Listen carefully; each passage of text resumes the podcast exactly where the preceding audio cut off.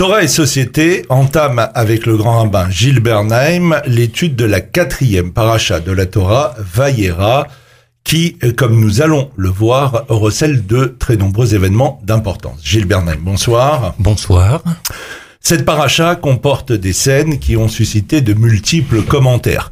Les trois visiteurs qui rendent visite à Abraham circoncis et lui annoncent une naissance, le rire de Sarah et sa dénégation qu'elle rit, la, la promesse d'Abraham euh, qu'il deviendra une grande nation et que toutes les nations seront bénies par lui, la supplication d'Abraham en faveur de Sodome, et Gomorre, la violence de Lot et la destruction de Sodome, l'union incestueuse des filles de Lot, l'enlèvement de Sarah par Avimelech, la naissance d'Yitzhak, le mépris d'Agar, etc., etc. C'est une longue description euh, qui euh, est dans cette paracha.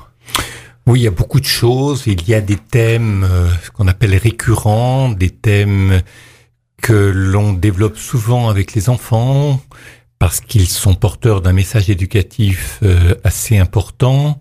Vayera comme Sarah, qui est la paracha qui suivra. Il y a ce thème si difficile qui n'arrête pas de nous interroger de la ligature d'Isaac à Kedat Même la destruction de Sodome et Gomorre n'est pas une chose si simple à savoir euh, quel est le mérite réel de Lot qui lui permet d'être euh, exfiltré par les anges, ce qui est arrivé à sa femme, devenue une statue de sel, on voit pas souvent cela dans nos villes, y compris chez les voyeurs. Donc euh, tout ça est analysé et nous allons choisir quelques thèmes ensemble. Alors justement, c'est par un curieux récit que débute la paracha. Avram est fatigué, il est assis à l'entrée de sa tente, il est soumis à 99 ans à la circoncision, et Dieu vient lui rendre visite. C'est ce que nous apprend le premier verset de cette paracha, mais du coup, il y a une coupure, on ne parle plus du tout de Dieu, on passe à un autre sujet qui, qui semble sans rapport avec le premier, Abraham lève les yeux, aperçoit au loin trois voyageurs, court à leur rencontre, les emmène chez lui, les installe à l'ombre d'un arbre, mobilise Sarah et un domestique pour leur préparer un repas bien plus important que celui qu'il leur avait promis et se donne la peine de servir lui-même ses hôtes inconnus.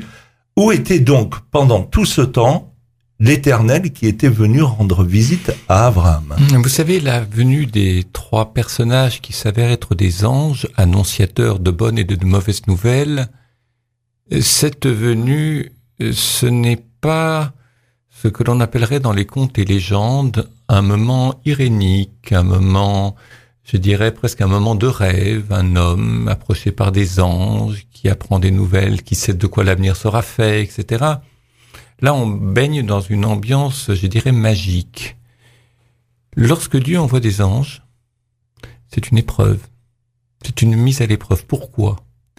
Parce que Dieu, s'il se révèle à un personnage biblique important comme Abraham, ce n'est pas simplement pour lui distribuer des, je dirais, des bénédictions, des friandises au sens allégorique du terme, c'est-à-dire euh, le récompenser, comme si la rencontre avec des anges était une récompense pour le comportement que l'on a dans la vie. C'est beaucoup plus que ça. Il n'envoie des anges que si il estime qu'Abraham est à même d'assumer l'épreuve, et je souligne l'épreuve auquel les anges vont le soumettre lui. Vous allez me dire de quelle épreuve s'agit-il? Ils annoncent des nouvelles. En réalité, et d'ailleurs est constant là-dessus, on ne sait pas très bien si ce sont des anges ou des hommes. De la même façon que lorsque Jacob se rapproche d'Ésaü, il ne va pas le rencontrer, revenant de chez Laban un petit peu plus tard, il ne va pas le rencontrer comme ça. Il va déléguer des messagers pour préparer le terrain, favoriser par la négociation une rencontre qui ne soit pas meurtrière. Mais en envoyant des messagers, le texte semble hésiter, les commentaires semblent dire que Malachi Mamash sont de vrais anges. Alors on retrouve un peu la, je dirais, le même paysage. C'est-à-dire des hommes dont les commentaires disent que ce sont des anges, probablement. Et parfois, lorsque l'on dit que ce sont des anges, les commentaires disent oui, mais ce sont vraiment des hommes. Alors, cette ambivalence qui pèse sur euh, l'identité de ces personnages est finalement assez aisé à décrypter. Ce sont des hommes. Et Donc, euh, dès lors que ce sont des hommes, Abraham se comporte avec eux comme si c'était des seigneurs, c'est-à-dire des gens que non seulement on estime, mais que l'on respecte, voire que l'on vénère. Le comportement d'Abraham à l'égard de ces trois étrangers qui viennent dans le désert jusqu'à lui est celui d'un homme qui ne considère pas que ces étrangers ce sont des kidam quelconques. Vous savez que parfois il y a des gens qui me demandent dans la et qu'est-ce qui fait qu'il les considère comme... Euh, Parce que c'est dans son sa manière d'être homme à lui, Abraham. Tout être humain qui se présente affamé, fatigué, assoiffé ou autre mérite d'être traité comme un prince. Ce qui fait que ce sont des princes et qu'il les traite comme des envoyés de Dieu. Parce que si je reçois chez moi, on fait toc-toc à la porte et que ce sont des envoyés de Dieu, je peux dire, je vais mettre en quatre pour être récompensé par le bon Dieu après, si vous me permettez cette euh, image. Mais ces envoyés de Dieu se présentent comme de simples kidam, et pourtant il les traite comme des princes, comme des anges. Ça, c'est une lecture.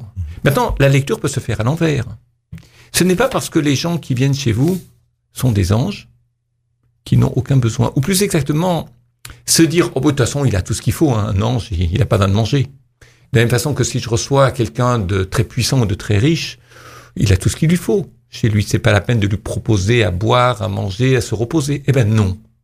Il considère que même les puissants, comme peuvent l'être des anges, ont peut-être aussi, plutôt, la, la relation qu'il doit entretenir avec eux doit servir de modèle, doit être exemplaire pour tous les hommes qu'il recevrait.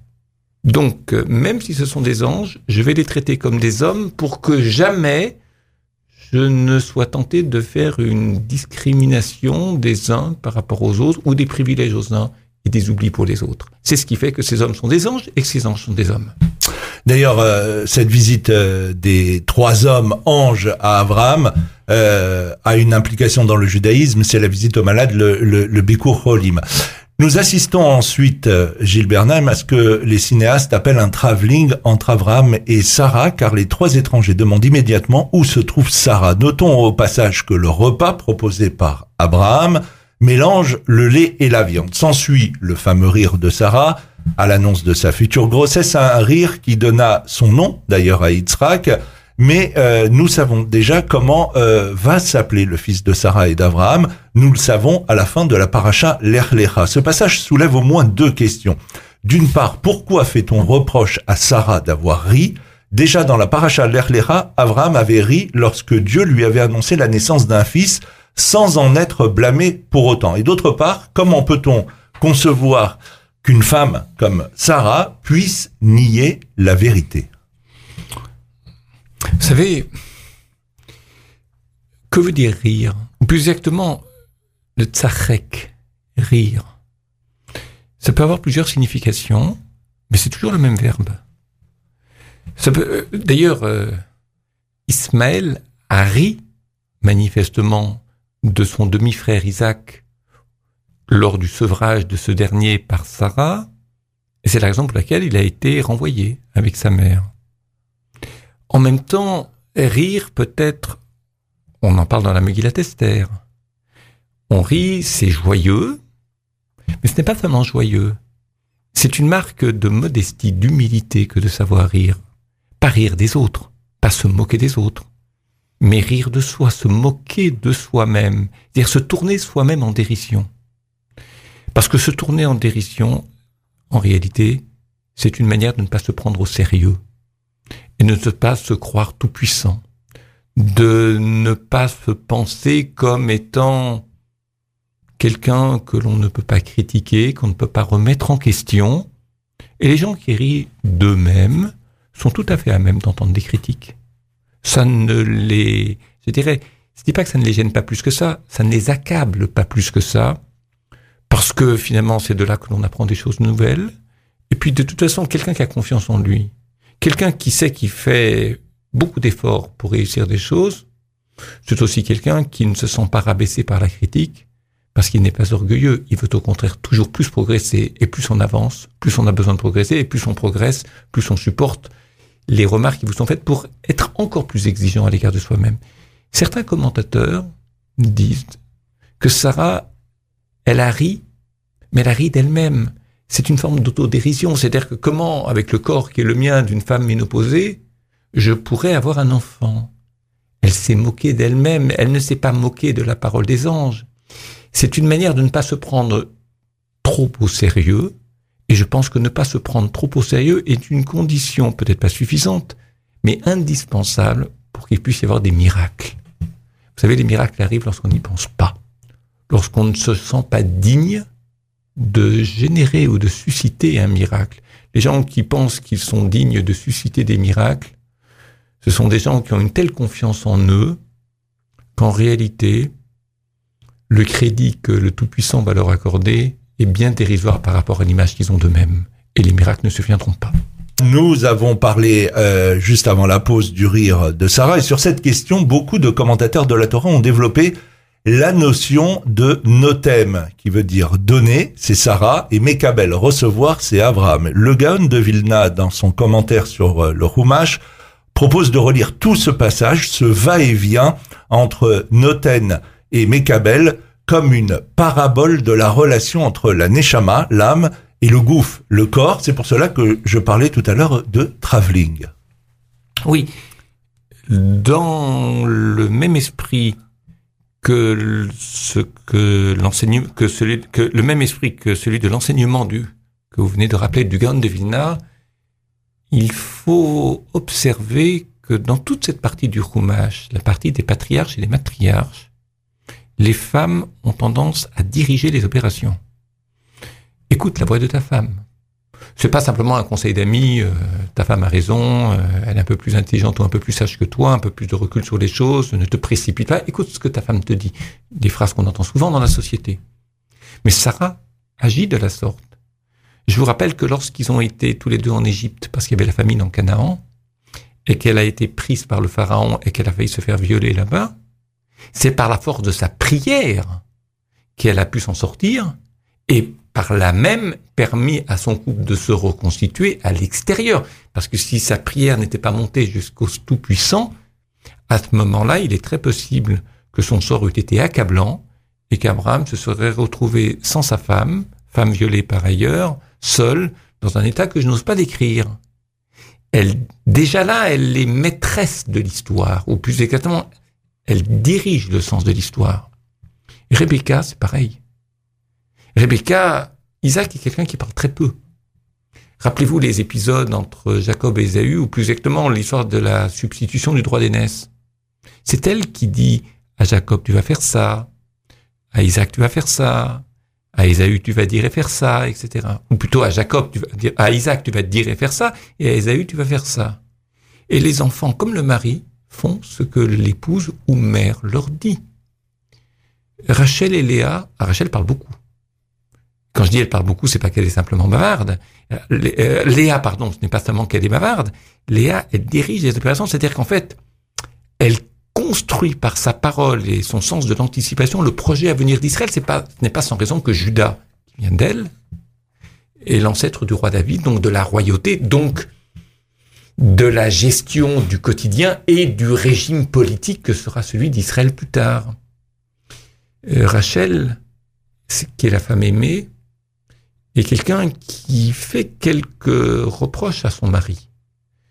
Qui, mais elle le fait avec beaucoup d'adresse, beaucoup, je dirais, beaucoup de, de pudeur pour ne pas blesser. Ce n'est pas l'objet de notre étude ici ce soir, mais il est important que Rachel, parfois de manière détournée, remet Jacob, je ne dis pas dans le droit chemin, mais dans un chemin que elle juge important pour préparer un avenir digne de ce nom.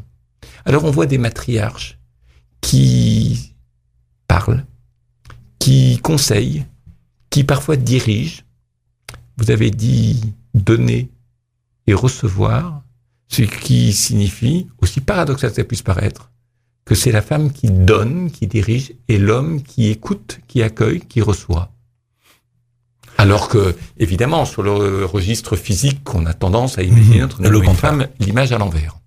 Passons à présent à l'épisode de, Sodome et Gomorre et laissons parler euh, Manitou, le rave Léon Ashkenazi. Quand on lit ce texte, on voit qu'Avram discute et négocie pied à pied avec Dieu. Pourquoi Avram s'est-il arrêté à 10 Il aurait dû aller jusqu'à 1 Il y en avait en fait neuf et non pas dix. C'est Lot et toute sa famille. En vérité, on est émerveillé par la charité d'Abraham qui a prié pour les Réchaïm. Abraham, c'est le juste de la vertu de la charité et que ça, et la vertu de charité est absolue, sinon elle n'est pas elle-même et par conséquent, c'est normal qu'Abraham va dans ce dialogue avec Dieu sauver les criminels. Voilà ce que dit euh, Manitou. Oui, ce qui est effectivement très, très, très profond comme lecture, sachant que à la question de savoir pourquoi il n'est pas descendu en dessous de 10, que certains commentateurs posent. La destruction de Sodome et Gomorre, c'est la destruction de villes. J'allais dire de communautés humaines n'ose pas dire de régime politique, mais en tout cas de manière de vivre très particulière qui était celui de Sodome et de Gomorre. 10, c'est le premier chiffre qui atteste que l'on vit en communauté. En dessous de 10 hommes, on est en cellule. Pas, tu pas de prison. En cellule, c'est-à-dire ce qu'on appelle de petites cellules humaines. Mais les vrais problèmes communautaires se posent à partir de 10 hommes. On dit souvent que c'est à partir de 10 hommes ou de 10 femmes mélangé ou non d'ailleurs, que se pose le problème non pas simplement des différences, mais de la complexité des origines. Il en faut dix pour cela.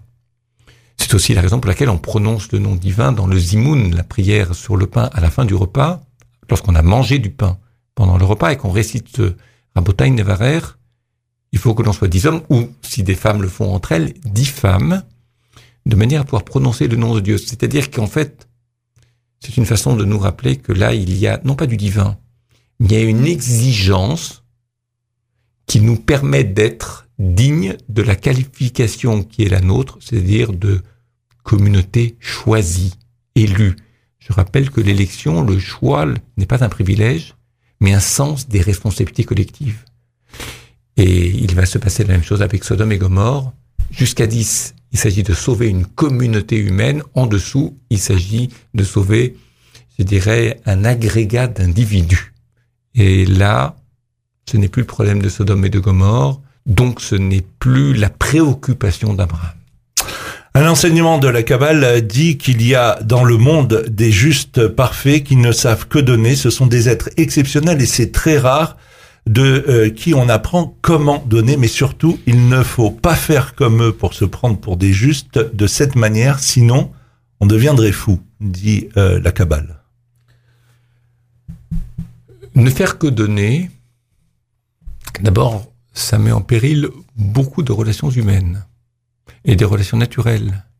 Imaginez un couple où l'un des deux conjoints ne fait que donner à l'extérieur je peux vous dire que l'autre euh, risque de retrouver son conjoint très tard le soir et partager très peu de sa vie, c'est-à-dire de leur vie ensemble, parce que l'autre est toujours privilégié. Dans un couple où l'un ne fait que donner et l'autre ne fait que recevoir, l'équilibre n'existe pas. L'un devient un assisté et l'autre devient un pourvoyeur de bienfaits ou de bienveillance. C'est facile comme exemple, de la même façon que l'on peut pourrir les enfants en donnant trop. Mhm. Il faut qu'ils apprennent à construire par eux-mêmes et pas simplement recevoir. On peut multiplier les exemples, c'est facile.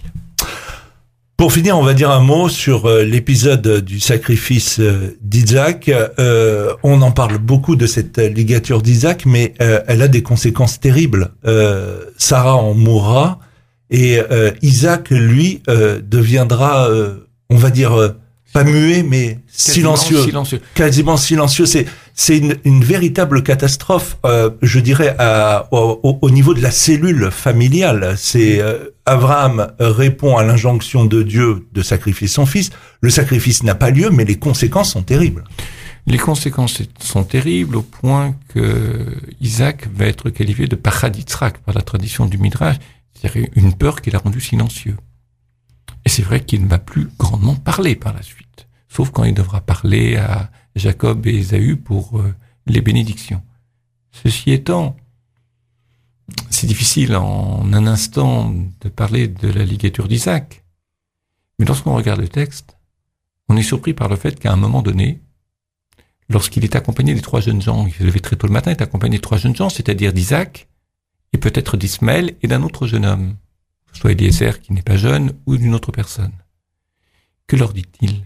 Je vais partir avec mon fils, nous allons monter, aller sur la montagne, et nous allons nous y prosterner, et nous reviendrons. Ce qui veut dire qu'avant de monter sur la montagne, avant de s'élever sur la montagne, il avait déjà annoncé son retour avec le Fils. Donc il n'était pas question de sacrifier. Et pourtant, rien dans la montée, c'est-à-dire qu'il n'y a aucune injonction divine qui été prononcée qui pour lui dire tu vas sacrifier ton fils. On a l'impression qu'il prend des initiatives par lui-même. Et on peut pas dire que cette initiative n'est pas proche de la réalité puisqu'il a le couteau qui est juste au-dessus de la gorge de son fils qui est ligoté sur le sur l'autel à UTEL, le Misbeya. Et l'ange retient la main. C'est qu'il a donc bien commettre l'irréparable. Il y a plusieurs pistes de travail et je dirais plusieurs enseignements qui aident à comprendre. C'est qu'en réalité, à certains moments, Isaac, euh, Abraham pense qu'il doit sacrifier son fils. Il interprète la parole divine qui est ambiguë, en réalité, qui ne dit jamais les choses clairement. Parce que à le Hola, Al et Harim, quand Dieu dit à Abraham, tu l'élèveras sur la montagne, etc., ça ne veut pas dire que pour le sacrifier, ça peut vouloir dire tu l'élèveras en élévation, tu dois en faire un objet digne pour moi, mais c'est pas nécessairement par le sacrifice. Ça peut être par la prière, ça peut être par des cadeaux, ça peut être par le, mode d'accompagnement, ça peut être par l'éducation que tu donnes à ton fils pour le rapprocher de Dieu, de moi, Dieu. Et à d'autres moments, il ne pense pas ça. Et Rachid d'ailleurs le dit tout de suite au début de la Kedatitra, qui dit euh, on va monter, on va redescendre. Avant même que le verset le dise. Enfin, il le sait par le verset qui est un petit peu plus loin, évidemment. Ce qui veut dire que l'épreuve d'Abraham s'inscrit dans cette hésitation constante. À certains moments, il pense que c'est sacrifié, à d'autres moments, il pense que ce n'est pas sacrifié, mais qu'il va redescendre. Et c'est peut-être ça l'épreuve. Et c'est peut-être ça la difficulté de l'épreuve, c'est-à-dire de ne pas arriver à y voir clair, jusqu'au moment où il va voir clair. Et comment voit-il clair? C'est pas seulement parce que l'ange a retenu sa main. C'est parce que lorsqu'il lève les yeux au verset 13 du chapitre 22, il voit un bélier. Alors quand on est gamin, et parfois il y a des adultes qui sont enfants toute leur vie, on pense que c'est le paquet cadeau parce que comme il, il a fait exactement ce que Dieu l'a voulu, dans un accès de passion et de, et je dirais de, fidélité à la parole divine, entre guillemets, alors Dieu l'a récompensé en déposant un paquet cadeau qui est un substitut du fils. Mais il n'y a, c'est pas du tout évident que ce soit un bélier. Parce que dans l'échange qui est entre Abraham et Isaac, de quoi est-il question? Le fils demande où est l'agneau, et le père répond Dieu pourvoira l'agneau. Donc en réalité, c'était un agneau qui devait être. Si déjà il devait y avoir un substitut, c'était un agneau. Or, ce serait un bélier qui est un agneau devenu vieux. Ce qui veut dire, en cours, pour conclure, que ce qu'Abraham a compris, plus exactement ce qu'il a vu, c'était un bélier, mais ça aurait pu être un agneau. Et s'il avait vu un agneau à la place du bélier, ça veut dire qu'il n'aurait pas résolu l'épreuve et qu'il n'avait rien compris à l'épreuve divine. Parce qu'un agneau, c'est un animal jeune, c'est le substitut de l'enfant. Ça veut dire qu'en fait, il s'apprêtait, il avait désir en écoutant Dieu, dans cette version-là, de sacrifier un enfant jeune, c'est-à-dire son fils, mettre fin à toute son histoire, qui continue avec son enfant. Mais le même animal devenu vieux, c'est sacrifier la part vieille qui est en lui. Et la part vieille qui est en le Père, c'est lorsque le Père est incapable d'accepter l'idée que le Fils puisse marquer quelque différence que ce soit d'avec le projet du Père. Et c'est cela qu'il devait sacrifier pour donner en quelque sorte, dans la fidélité au message patriarcal, une disposition au Fils qui lui permette d'ajouter d'autres choses que le Père n'avait pas, c'est-à-dire d'accéder à sa propre liberté, donc d'accéder à sa qualité d'adulte à son tour. Gilles Bernheim, je vous remercie. On se donne rendez-vous la semaine prochaine pour un nouveau numéro de Torah et Société, tous les dimanches, 19h30, 20h, sur Radio Shalom.